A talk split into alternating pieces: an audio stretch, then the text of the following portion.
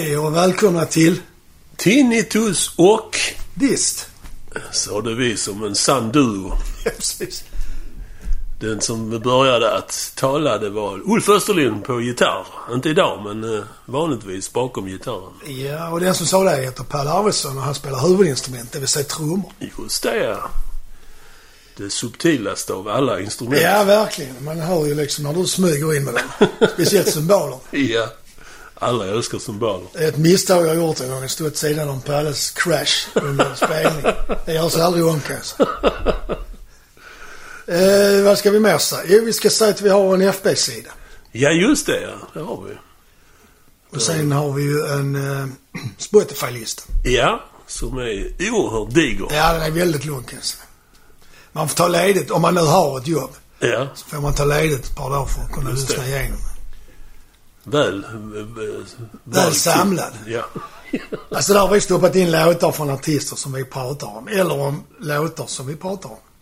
Ja, och gillar man det vi gillar och kanske till och med i vår ålder så kommer man garanterat att gå igång. Ja, det tror jag faktiskt. Sen så har vi ju även en webbsida där vi samlar lite YouTube-klipp. Ja. Och den ska nu Pelle säga adressen. Nej, det gick inte idag igen. w w w punkt tinnitus och dist punkt weebly punkt com. Weebly stavas W E E B L Y. Just det. Där satt den. Och vad ska vi då prata om idag? Idag ska vi gå in på de lite mer udda instrumenten som förekommer i rock'n'roll-sfären. Instrument som borde ha slått igenom ja. Eller något. Frågan är varför. Ja, faktiskt. Frågan är också varför de användes i rockmusik. Det ja, det kan man också fråga sig. Det har vi inget riktigt svar på. Det finns ju en hel del, men vi fastnade för några stycken. Framförallt, vi kan väl börja med att säga att eh, en som inte kom med, den kom föll på målsnöret kan man väl säga. Det, det, eller fan ska jag väl säga att det finns någonting som heter talkbox eller talkingbox eller talkbox som gitarrister brukar använda. Ja, just det. Jag har inte sett någon annan använda det. Kanske går att använda på orgel också. Det borde det göra. Principen är ju att man tar en signal från till exempel gitarrförstärkaren då in i en annan högtalare, en liten burk som står nedanför mixstället och den är försluten, den här burken med högtalaren inuti, och så kommer det upp en slang som går upp till sångmikrofonen. Så helt enkelt gitarrens ljud kommer upp och in i sångarens mun via slangen då. Och sen så hörs det i micken. Ja, så, blir det, så kan man då forma munnen i olika vulgära. Och det, den kom väl... Ja, när kom den? sjuttio va? Alltså, jag vet inte fan. Jag, kan, jag, jag kommer ihåg som jag har sett det är Aerosmith har det på en låt som heter Sweet Emotion. Den kom på sjuttiotalet. Ja, just det. Sen så Joe Walsh har nog också använt det, tror jag. Ja. Men jag vet inte när. Nej, det kan man. Och Simon Jovi i uh, Living on a Prayer. Just det. Den låten ja. Där i början, där har man topp också. Ja. Och det, men, men det jag upplevde med den uppfinningen var ju att... som alla andra stora genomslagskraftiga uppfinningar att det överutnyttjades under en kort period och sen äh. försvann. Ja, men så är det nog lite faktiskt. Det som faktiskt passerade målsnöret i min värld, det är då ett instrument som heter theremin. Snart i var mans instrument. Ja. Och det var ju inte någon uppfinning som kom på sjuttiotalet direkt. Utan den uppfanns faktiskt redan nittonhundranitton i Ryssland faktiskt. Av en kille som hette Leon Theremin. Han var egentligen ute efter att konstruera en slags rörelsedetektor. Vi pratar om Ryssland nu, det är mycket med övervakning. Ja, jag var inne redan på den tiden. Ja. Men eh, jag vet inte riktigt hur det gick till, men folk runt omkring honom på labbet eller var han nu var så... upptäckte man att det gick faktiskt att skapa lyna ljud med den här mojängen. Ja. Och vad var nu mojängen då? Jo, det är en, det är en slags... Ja, fort men fel svaret är ju en luftgitarr. Men... Det var för Jimmy Page, står och vävar med en sån. Ja, det, det är, jag tror att de flesta har nog sett, eh, om man har sett Song Remains the Same så har man sett en termin. Ja, han står där och gör sådana karateslag mot. Ja, ja. P- är det en pinne eller är det en metall? Det är en liten trälåda och så Jaha. sticker det upp en antenn och, och rör man då händerna framförallt runt den här antennen så skapar man eh, olika ljud. Det, alltså de flesta har en antenn, det finns fler antenner också, men de flesta har en antenn i höjdled och så en i sidled då. Den i höjdleden styrar frekvens, alltså tonen, vilken ton man tonhöjden, har. Ja. Tonhöjden, ja. Och den andra justerar volymen då, den som är vågrät. Så då kan man ju styra det.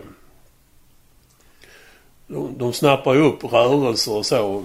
Jimmy Page, han slickar ju på antennen och då, alltså jag har aldrig hört liknande ljud någonsin i Song Remains the Same. Känns ju verkligen kinky, måste jag säga.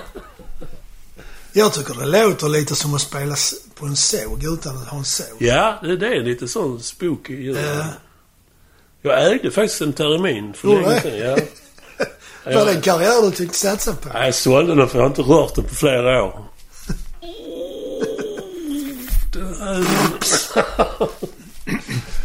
Ja, så kan det gå.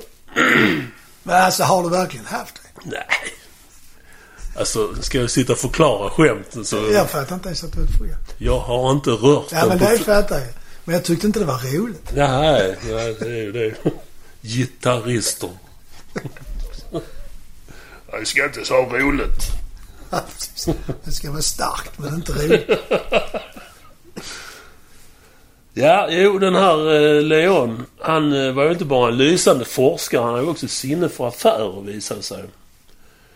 Så han tänkte att möjligen skulle man kunna kränga den här grejen som musikinstrument istället. Redan då, alltså, början på nittonhundratalet. Och han åkte runt i Europa till att börja med för att försöka intressera musiker för den här. Den användes väl en del i...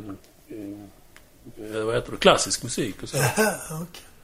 Men ja, då som nu så var det ju U S A som var alla lycksökares våta dröm.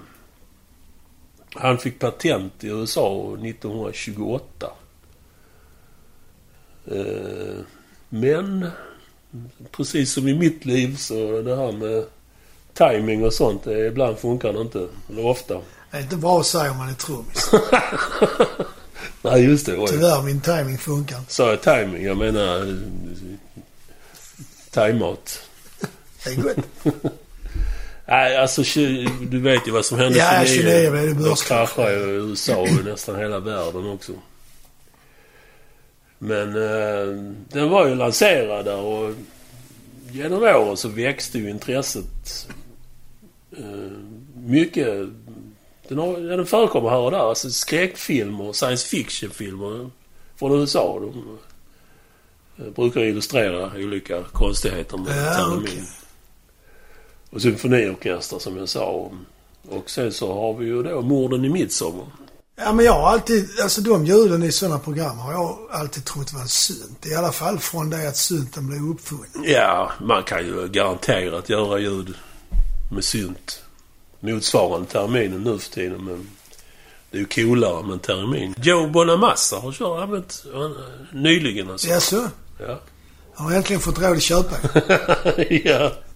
Han fick väl sälja en gitarr. Han sålde bet hårt. Ja, den här Jimmy killen. Jimmy Page också förresten. Ja, det sa vi. Ja. Och Joe Walsh. Och... Ja. Ja, det var inget. För den här killen. Den här killen... Uh... Han fick ju återvända sloköra till hemlandet som nu hade bytt namn till Sovjetunionen. Och då är det ju på riktigt med övervakning och så. Så han hamnade i det här med elektroakustik, som det heter. I hans fall helt enkelt betydde det utrustning för avlyssning. Ja, som började göra han sånt. Han började bygga sånt. Men eh, på något sätt så lyckades han även bli insyltad i ett mord på Stalins närmaste ma- man. Och då åker man i gulag- gulagläger. Han, han satt åtta år i gulagläger. Det är konstigt att han överlevde. Ja, verkligen. Men eh, politrokerna, de man, fick ju klart för sig att den här killen var ju skärpt. Va? De behövde ju honom verkligen i kalla kriget där, avlyssningsgrejer och sånt där. Så han eh, lyftes ur Gulag och flyttades till ett eh, forskningslaboratorium som drevs av K G B. Höjdpunkten i den delen av karriären kan man väl säga kom nittonhundrafyrtiosju. Han byggde in en avlysningsgrunka i en tjusig eh, väggdekoration med örn, emblem och allt. Liksom flaggor och ståt och grejer. Och på självaste fourth of July, alltså U S As nationaldag, så skänktes den här skapeln, skapelsen av eh, rosenkindande pionjärer. Alltså scouter. Ja, scouter. Ja. Ja, just det. Skänkte man den till ambassadören på amerikanska ambassaden i Moskva. Och den, den var så skickligt gjord. Alltså nittonhundrafyrtiosju, mikrofonerna var ju stora som fotbollar egentligen på den tiden. Ja, det var de faktiskt. Men han hade väl byggt något listigt och litet. Den hängde där i fem år på hans kontor innan U S A. Ja. Ja, för man hoppas att man inte pratar så mycket som var viktigt på det rummet. Ja. Ja, det var väl sprut, sprit och brudar. Alltså. Ja, ja. Rysk sprit och ryska damer. Ja. Men det, det är ju inte bara Jimmy Page och de andra eh, snubbarna som vi nämnde som har snokat upp terminen. Det finns en del andra som har släppt in den mer eller mindre framträdande i sin musik. Beach Boys till exempel. Good Vibrations. Just det. Det är ett sånt skumt. Ja, yeah, det stämmer. Det har jag alltid trott var en såg faktiskt. Ja, det har jag också. Men det är en termin. Brian Wilson, han tyckte att eh, terminen lät som goda vibbar. Ja, okej. Okay. Så han skaffade en sån, men han kunde inte, han, han redde inte ut att hantera den och han kände ingen som kunde spela termin, så lösningen blev att man hyrde in en trombonist. Du vet, deras armrörelser. Ja, de drar den. Ja, det visade sig att eh, tonerna stämde ungefär överens med en trombons, trombonists rörelser med armen. Ah, okej. Okay. Så det, där står han och spelar trombon sidan om, i luften. Sidan om. Lufttrombon? Ja. Det tror jag till och med jag skulle kunna klara. Ja. Och sen har vi ju faktiskt Rolling Stones också. De gjorde en oerhört flummig skiva som hette Their Satanic Majesty's Request. Uh, ja, men de skulle försöka sig på en variant på Sergeant Pepper. Men... Just det, just det. Det var väl framförallt Brian Jones som fick fria tyglar till att flippa ut. Han var väl oerhört psykedelisk på, på alla plan på den tiden. Det är en av de få plattor där Bill Wyman har en låt som han har skrivit. Ja, så. Jag tror, tror det är på den. Även om han fortfarande hävdar att han skrev riffet i Jump Jack Flash. Ja, vem vet? Nej, jag vet inte. Det skriver han i sin bok. Ja, just det. Det, det är framförallt en låt som heter two thousand Light Years From Home. Den har jag. Den spelade han nog faktiskt när jag såg dem i Köpenhamn nittonhundranittio. Som har gjort den där? Med termin? Nej, det tror jag inte det var. Nej. Men var det bra då? Alltså, skivinspelning? Nej. Du menar den? Ja, låten och hela skivan egentligen. Nej, det är en av de få Stones-skivor som jag inte har något koll på. Nej. Låten har jag hört ju. Ja. Men plattan i övrigt, jag vet knappt vad det är med för låt. Nej. Ja, det är väl en av de minst... Ja, men det finns väl ett skäl till att en som jag som ändå gillar Stones, men det är ju, den perioden är ju innan Beggars Banquet. Mm. Alltså när de börjar bli som de är nu. Ja, så. Men sen finns det ju många som hävdar att Brian Jones fostrade de här nördarna. Ja, så kan det ju vara. Från början. Ja, ja. Sen så gick han väl kanske av spåret någonstans. Ja, de kom väl på att vi klarar detta lika bra utan... Alltså... Mm. Mm.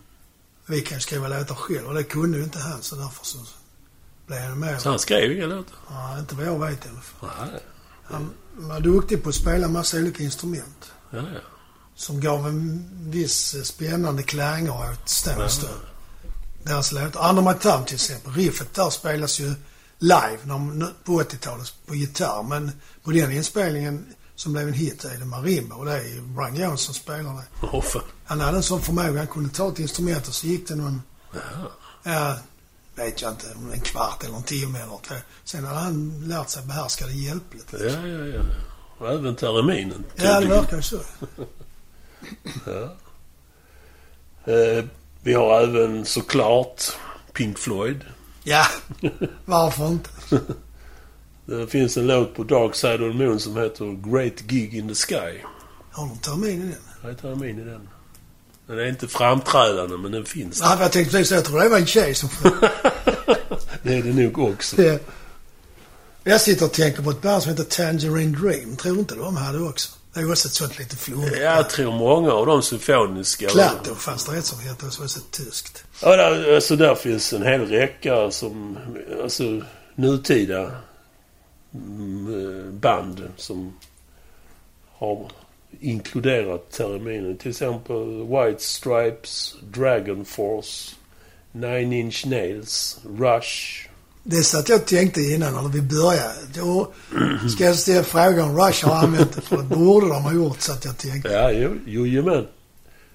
Och såklart syntoraklet himself, Jean-Michel Char. Ja, ja, han har ju såklart. Han har en sån i arsenalen också. Ja, trots den tröga starten på tjugotalet där så säljs faktiskt instrumentet fortfarande. Man kan köpa den både som byggsats, ta fram sin lilla lödkolv och bygga ihop den själv, eller som färdigbyggd. Det är numera eh, företaget Moog. Ja, ja. De blev väldigt stora, de är ju väldigt stora med syntar och ja, okay. De gjorde... Ja, det ligger ju i linje på något sätt. Jag inte... Ja. Det, han... Robert Moog heter han som... Ja. Jag tror han är död nu. Men... Yes, jag är inte säker, men... Han började sin karriär med att bygga och sälja Theremin. Ah. Så att det fanns en avtagare en... till Theremin själv. Alltså. Jajamän, det fanns ju en klar koppling där. Uh. Båda hade lödkolven i sexton. Så tyckte han den var för liten, så han byggde en Moog istället. Så som Rick Wakeman ja, sen efter ja. Jag vet inte om det är Robert Moog som har infört det på vissa syntar. I alla fall förr så fanns det en, vad ska man säga, ett, ett snöre, fel beskrivning. Där låg någon, någon slags linje mellan tangenterna och knapparna som man kunde dra fingret på och få något Theremin-liknande. Yes, ja, jag har aldrig sett. Men jag har ju inte spelat keyboard heller. Så. Nej, och du är gitarrist så du har ja, så jag begriper liksom. Går med skygglapparna på. Däremot är jag väldigt sträng. På tal om dåliga skämt. Fan, jag skulle inte skratta för du skrattar inte åt mitt. Nej, precis. Ja, det var storyn om Leon Theremin och hans Theremin. Han blev nittiosju år förresten. Det är rätt hög ålder för det är det. Faktiskt. nittiotre, det är nittonhundranittiotre, dog han. Det har jag alltid tyckt var så lustigt när hon säger världens äldsta kvinna eller man har nu dött. Då är de ju inte äldsta. Ja, men det släpper vi in med vår pausfågel. Ja. Ja, det skramlar ju på. Det är väna toner tänkte jag precis säga. Det är ju inte så att du har sagt skramlar på. Ja, man kan väl skramla vänt också. Kan man kanske göra. Ja, nu tänkte jag prata om det ultimata rockinstrumentet. Jaha. Och det är inte trummor då, nej? Nej, det är ju liksom...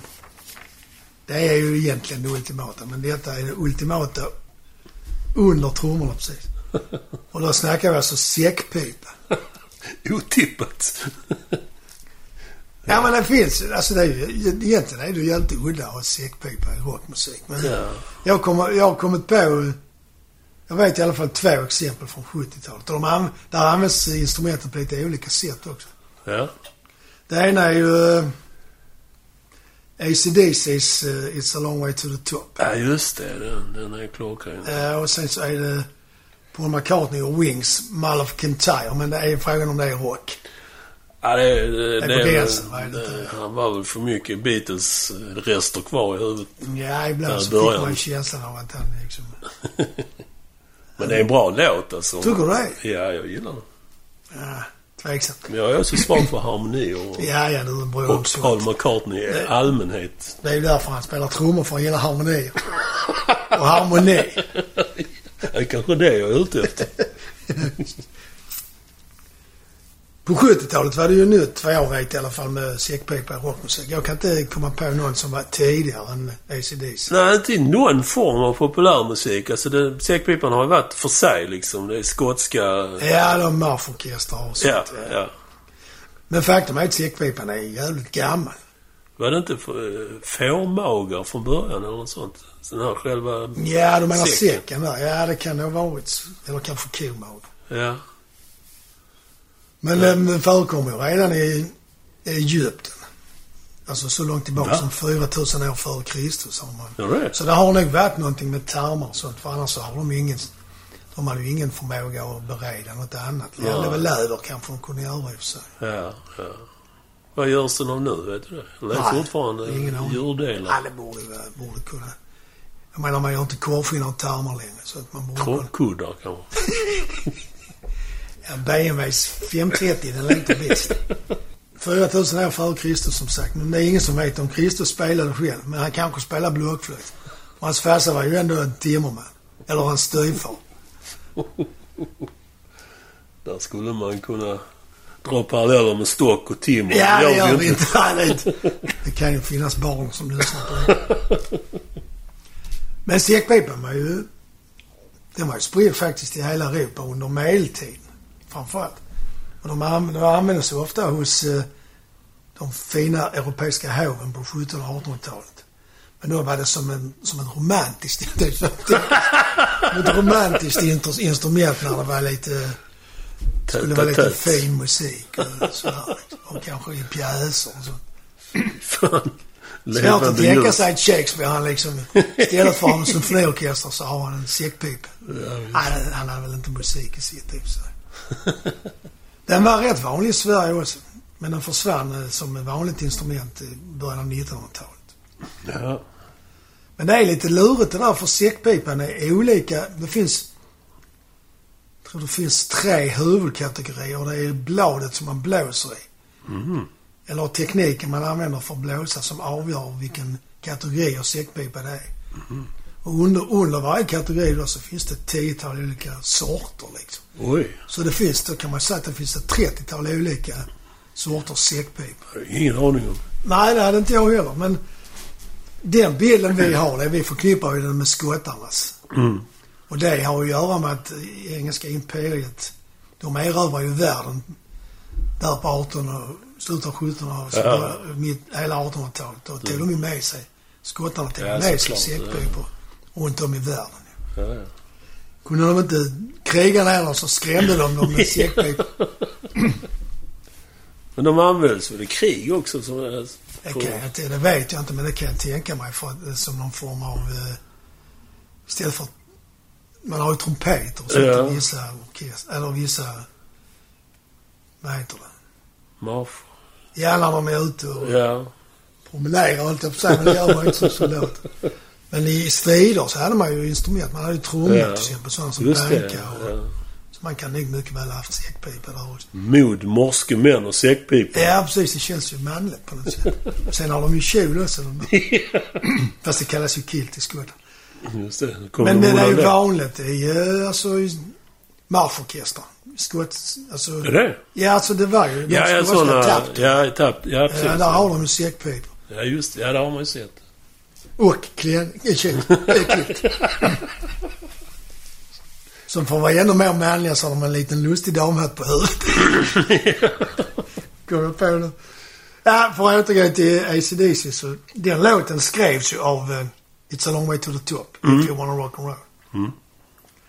Den skrevs ju av uh, bröderna Young, det vill säga Angus och Malcolm som spelar gitarr i bandet och mm. Bon Scott tillsammans. Mm. Och var med på deras första australiensiska platta som heter T N T. Och sen när de skulle göra internationell karriär så tog de sina två första australiensiska, eller vad de, de enda de hade gjort antagligen. De två plattorna slog ihop till en som lanserades i världen. Mm. Och där är ju den låten med också på den, High Voltage heter ja, den första. Kan det vara Bon Scott som introducerar säckpipan? Monne. I bandet? Nej, det var det faktiskt inte. Det var George Young, producenten. En av de äldre bröderna till... Jaha, som inte är med i bandet? Nej, han var väl med. De här Easy Beats eller vad de heter. Men han fick i alla fall reda på att Bon Scott hade spelat i ett sånt marschband med säckpipor. Det har man svårt att se. Ja, det är en tuff kille. Så han tyckte det, ja men vi ska väl testa det i någon låt. Jag tyckte ju Scott var en rolig del, stack iväg och köpte två stycken. Vilket för det första visade sig vara skitsvår att montera. De, hade, de kom i delar, de var jättesvårt att sätta ihop dem. Och sen så, enligt den dåvarande basisten kostade de, de lika mycket som två strater. Så det var ju inga billiga instrument liksom. Sen visade sig dessutom att Bon Scott hade aldrig spelat säckpipa eftersom han hade varit tromslagare i orkester. Men när de alla satt ihop den och fått ljud i den så lyckades han lära sig så pass hjälpligt att man med diverse tri- tricksande kunde spela i. Alltså troligen var det väl så att han lyckas i låten så är det, där är ju ett gitarrtema mm. som spelas och då svarar de med varandra, gitarren och säckpipa. Ja. Men jag kommer inte ihåg vilken ordning det är nu. Nej. Med säckpipan först. Eller? Ja, det är ju rätt smart drag för det kan bli rätt långrandigt om man låter bara säckpipan. Jag spelar en sån tre ja. minuters säck. Det troliga är ju att de, han lärde sig spela frasen. Han klarar av att spela den en gång. Och sen så har de väl med handklippning loopat. Så, ja, ja. så som man gör nu i datorn. Att man bara flyttar. Ja, ja. Kopierar och flyttar. Ja. Det märkliga är att... Nej, det märkligt är det inte. Men de var ju tvungna att spela låten efter säckpipans stämning. Går den inte att stämma alls? Nej, den är väl fast liksom. Så Jaha. Den ligger i B B på plattan, vilket då är en rätt skum gitarrtonart. För att normalt sett spelar man ju gitarr med öppna... Alltså A är ju en lös sträng när man slår på den. Och ja. E också, och D också. Och D också. D också.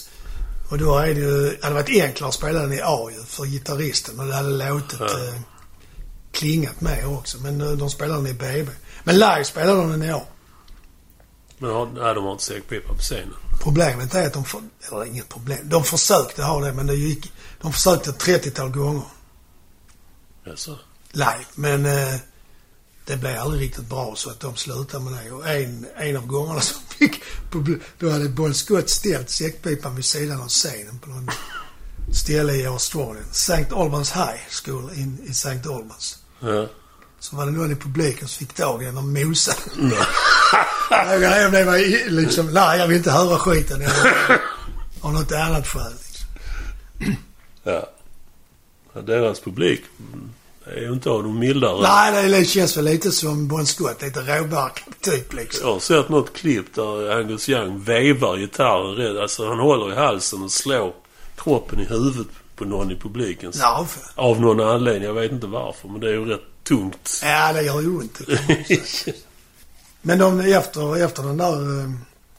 Efter nittonhundrasjuttiosex så spelar man aldrig med säckpipa. Utan då blev det gitarrsolo istället. Ja, ja. Och jag, jag har själv sett A C D C två gånger faktiskt. En gång på Olympen och en gång i Malmö Folkets Park. Men det var inga säckpipor.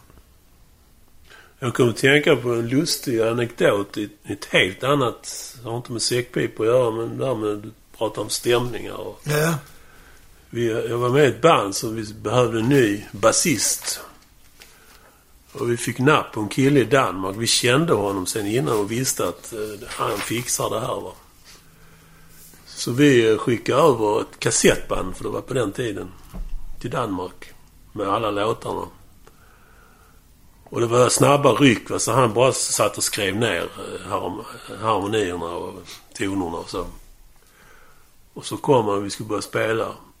Och så var det inte en siffra rätt. Han spelade en halvton under hela tiden. Och vi liksom, vad sysslar du med? Och då visade det sig att hans bandspelare gick fortare än vår. Så det blev en annan ton. Ja, det blev det faktiskt. Det är därför man ibland eh, när man ska plocka ut låtar att den kan ligga mitt emellan två toner. Ja, till och med det. Det är för att de ja. har spelat upp inspelningarna. ja. i efterhand liksom, och så har de lagt sången när det har blivit uppspelad. Ja, ja, Beatles ja, ja. sysslar mycket med det faktiskt. Ja, ja, ja. Det kan ju förklara en hel del. Springsteens Hungry Heart, om du lyssnar på den noga så hör du att hans röst låter lite ljusare än vad den brukar, och det är för att den är uppspelad ja, med sången på. Det är inte mycket, men det är...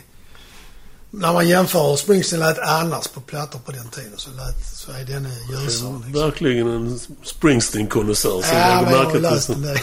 Jag har fuskat med internet. Nej, men jag har ju lite böcker om Springsteen. Ja, okay. I ty jag tyckte, tyckte han var bra. Om man då går över på den där andra låten som man knappt kan kalla en rocklåt, det är ju då Paul McCartney och Wings. Mm. Du tyckte den var bra, jag tycker fyra minuter och fyrtiofyra sekunder långt sömnpill. Men det blev en stor hit. Ja. Det var hans största hit faktiskt i, i United Kingdom. På, ja, ja, jag kan inte om det är med, men det måste vara som Wings. Det jag kan tror inte vara det, ja, ja. Ja, jag är ett stort fan av Wings. Alltså jag gillar ju... Den här Mall of Kintyre, den är ju lite mässig tycker jag, men... Annars gillar jag ju Wings när de spelar lite mer rocket. Absolut. Men, men som sagt, jag, McCartney och Wings i synnerhet är, är fina grejer. Man kommer ihåg, det fanns en film, V H S-film för länge sedan. Wings Over America, en dokumentärfilm om deras... Ja, det har jag nog sett, men det är jävligt länge sedan faktiskt. Ja, en väldigt bra film. Den gavs ut som liveplatta också. Trippel. Trippel. Ja, den har jag faktiskt. Ja. På vinyl. Jag hade också den. Men jag kan väl i och för sig erkänna att den mittersta skivan där, A eller B-sidan, som var akust, helt akustisk, och det var lite boring. Det är svårt att tänka sig. Silly Love Songs och så, eller inte? Nej, det är inte det. Nej, det är mer Blackbird och sånt där. Ja, han kör gammalt beat. Yesterday också. Ja, ja, just det. Och det är ju svårt att tänka sig att en... proppad arena köpte det, men det har de ju tydligen gjort. Ja, eller så körde han en så en låt per gig, och sen när de gjorde plattan så... Så kan det också ha varit.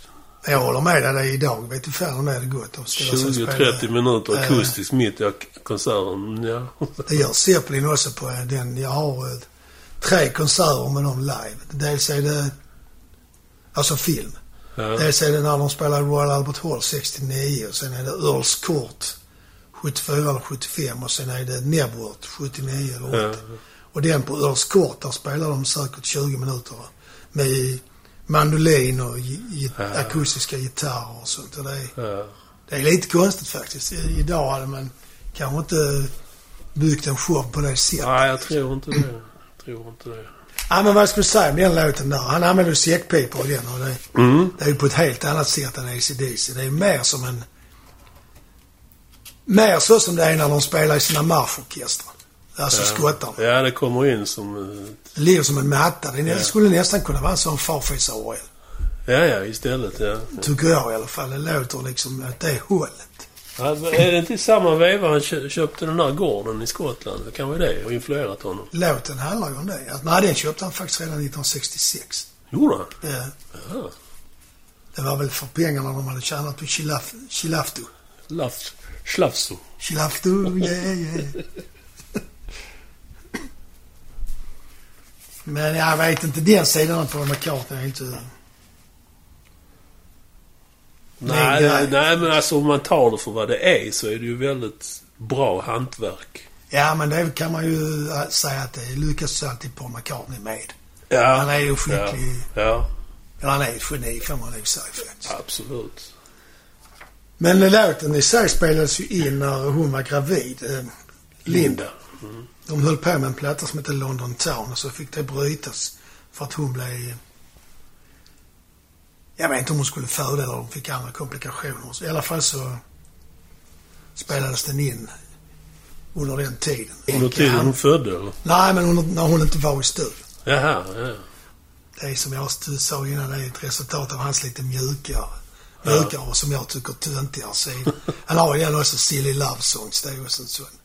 Ja, förstår jag. Du gillar ju också Quisling. Framförallt om man lyssnar på basgångarna i den ja, låten. Men det är han duktig på, men jag tänker inte på det. Ja, men speciellt i den låten, det är så oerhört fräckt. Ja, ja, ja. Jag får väl hem och lyssna på den något. Tycker jag.